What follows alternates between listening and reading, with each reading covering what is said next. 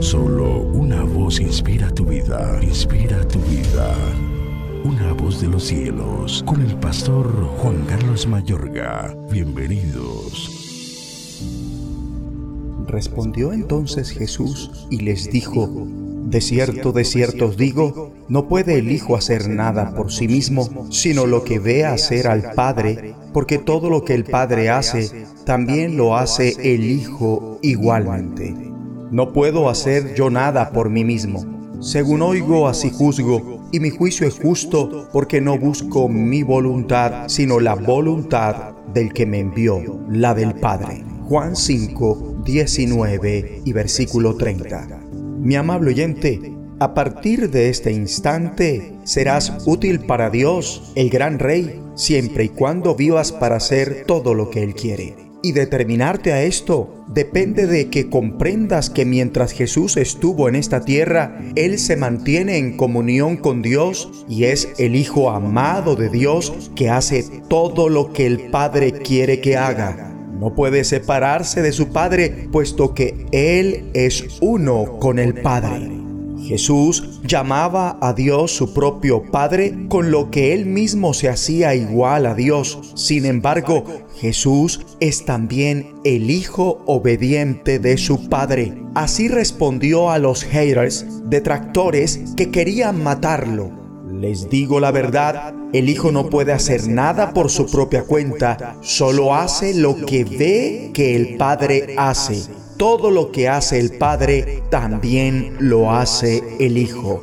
Mi amigo y amiga, en vez de emprender tus propios planes o proyectos y pedirle a Dios que los bendiga, mejor trata de ver cuáles son los planes y proyectos de Dios y únete a ellos. Por eso la clave para ser en verdad útil para Dios es escuchar a Dios. Si miramos en el Antiguo Testamento, el pueblo de Dios se metió en problemas porque no escuchó a Dios. Jesús dice que la clave de la vida es escucharlo y creerle. Les digo la verdad, todos los que escuchan mi mensaje y creen en Dios, quien me envió, tienen vida eterna nunca serán condenados por sus pecados, pues ya han pasado de la muerte a la vida.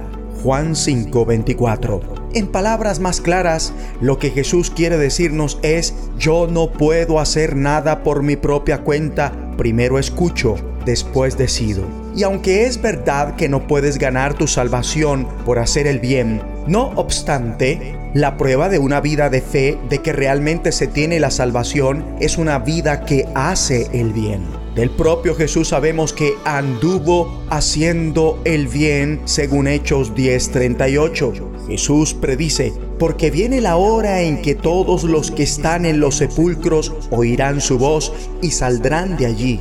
Los que han hecho el bien resucitarán para tener vida, pero los que han practicado el mal resucitarán para ser juzgados. Juan 5, 28 al 29. Mi amable oyente, haz todo el bien que Dios quiera por todos los medios que Dios quiera de todas las maneras que Dios quiera, en todos los sitios que Dios quiera, a todas las horas que Dios quiera, a toda la gente que Dios quiera, durante todo el tiempo que Dios quiera. Cualquiera podrá ser útil para Dios cuando opta y decide vivir una vida buscando agradar a Dios en todo Complacerse a sí mismo es natural, pero buscar complacer a Dios es a otro nivel. Como Jesús, Él dice, no busco hacer mi propia voluntad, sino cumplir la voluntad del que me envió. Entonces, la gente en verdad única es la que por agradar a Dios día a día elige poner en práctica una vida con un cambio radical completo. Ora conmigo.